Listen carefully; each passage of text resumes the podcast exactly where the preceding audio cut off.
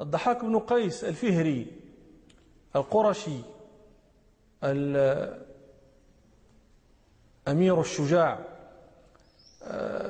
سيد بني فهر في زمانه.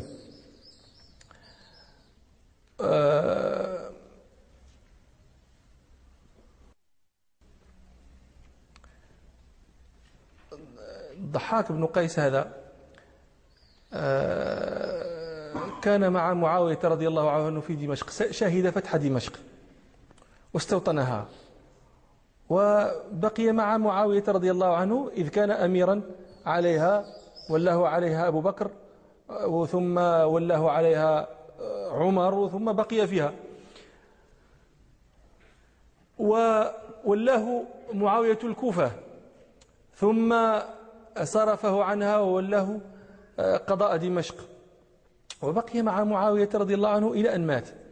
ثم مكث مع ابنه يزيد بن معاوية إلى أن مات. فلما مات يزيد بن معاوية ووقع ذلك الاختلاف بين الناس بين بني أمية عمن آه، يلي أمر المسلمين و آه، يعني آه، نادى ابن الزبير عبد الله بن الزبير رضي الله عنهما على نفسه بالخلافة في مكة. وثب مروان بن الحكم. على بعض الشام وبويع له فيه.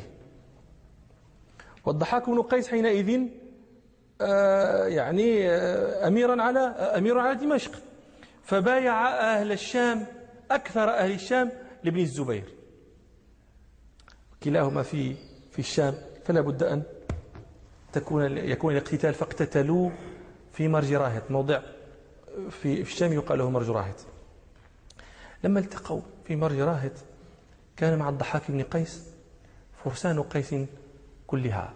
قيس هذه قبيلة عظيمة من قبائل العرب. فكانوا يلتقون في الصباح ويقتتلون اليوم كله ثم يفترقون. مكثوا على ذلك عشرين يوما. فقال عبيد الله بن زياد وكان مع مروان بن الحكم. قال له إن مع الضحاك فرسان قيس فلن تنال منهم. إلا بمكيدة فكيدهم ادعوه إلى الموادعة ووضع الحرب حتى تنظر. فإذا أمنوا فكر عليهم. ففعل ذلك مروان ودعا الضحاك بن قيس إلى الموادعة ووضع الحرب حتى ينظر في أمره لعله يبايع لابن الزبير. ففرح بذلك الضحاك بن قيس ومن معه. طمعوا أن يبايع مروان بن الحكم لابن الزبير. فلما أمنوا ومروان مستعد هو أصحابه إذا بالضحاك بن قيس وأصحابه قد غشيتهم الخيل وركبت أكتافهم يقتلون. ففزع الناس إلى راياتهم وقد غشيتهم الخيل. وصاحوا يا أبا أنيس وهي كنية الضحاك بن قيس. أعجزا بعد كيس. أنت كيس الكيس هي الفطنة. الذكاء كيف لم تفطن إلى أن هذه خدعة؟ عجزا بعد كيس. فقال, فقال لهم نعم أنا أبو أنيس. لعمري عجز بعد كيس. فاقتتلوا قتالا شديدا. وصبر الناس عند راياتهم وصبر الضحاك بن قيس. ولما رأى أمر الحكم ذلك الصبر العظيم ترجله أيضا. وقال لعن الله رجلا يوليهم اليوم ظهر حتى يحكم الله لإحدى الطائفتين. وهذا وإن كان يعني إذا التقى المسلمان بسيفيهما ولكن يظهر لكم فيه العربي الذي لا يفر. فقتل ضحاك بن قيس ذلك اليوم. وصبرت قيس عند راياتها. وقتلت عند الرايات مقتلة عظيمة. فنظر رجل من بني عقيل إلى القتلى عند الرايات يسقطون فقال اللهم لعن تلك الرايات لكثرة ما يسقط عنها عندها من المسلمين. ثم عمد إلى تلك الرايات فجعل يقطعها. كلما سقطت راية تفرق الناس كأنها فرجة. حتى سقطت الرايات كلها وانهزم الناس وفروا ونادى منادي مروان أن لا يتبع مولين. وكان هذا في ذي الحجة سنة 64 من مأثور كلام الضحاك بن قيس رضي الله عنه ورحمه وقد بلغه لما كان واليا على الكوفة بلغه أن بعض أهل الكوفة يشتمون أمير المؤمنين عثمان بن عفان رضي الله عنه ويعيبونه ويبرؤون منه. فصعد على المنبر وقال قد بلغني أن رجالا منكم ضلالا يشتمون أئمة الهدى ويعيبون أسلافنا الصالحين. وأما والذي ليس له شريك ولا ند لئن لم ينتهوا عما بلغني عنهم لأضعن فيهم سيف زياد. يقصد, يقصد زياد بن أبيه وكان أميرا العراق وكان فتاكا. العراقيون ابتلوا بزياد بن أبيه وكان فتاكا ثم ابتلوا بالحجاج بعده وكان فتاكا.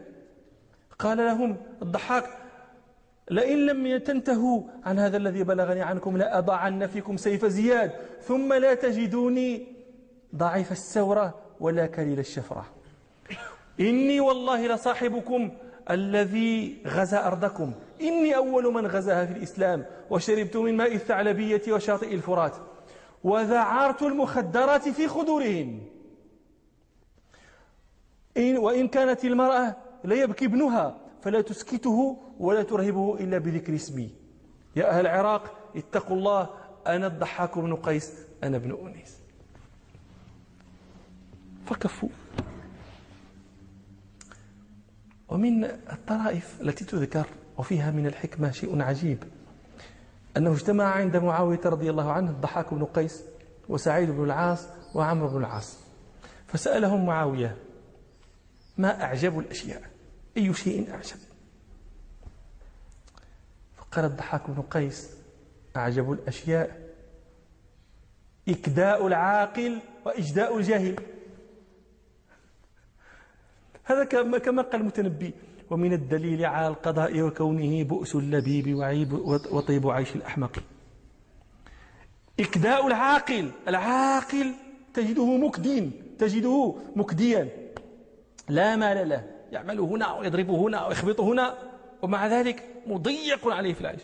والجاهل ذو إكداء العاقل وإجداء الجاهل. ومن ومن الدليل على القضاء وكونه. بؤس اللبيب وطيب عيش الأحمق. فقال سعيد بن العاص أعجب الأشياء ما لم يرى مثله. قال سع وقال عمرو بن العاص أعجب الأشياء غلبة من لا حق له ذا الحق على حقه. أعجب الأشياء. الذي لا حق له يغلب صاحب الحق على حقه. فقال له معاوية أعجب منه أن تعطي من لا حق له ما ليس له بحق من غير غلبة.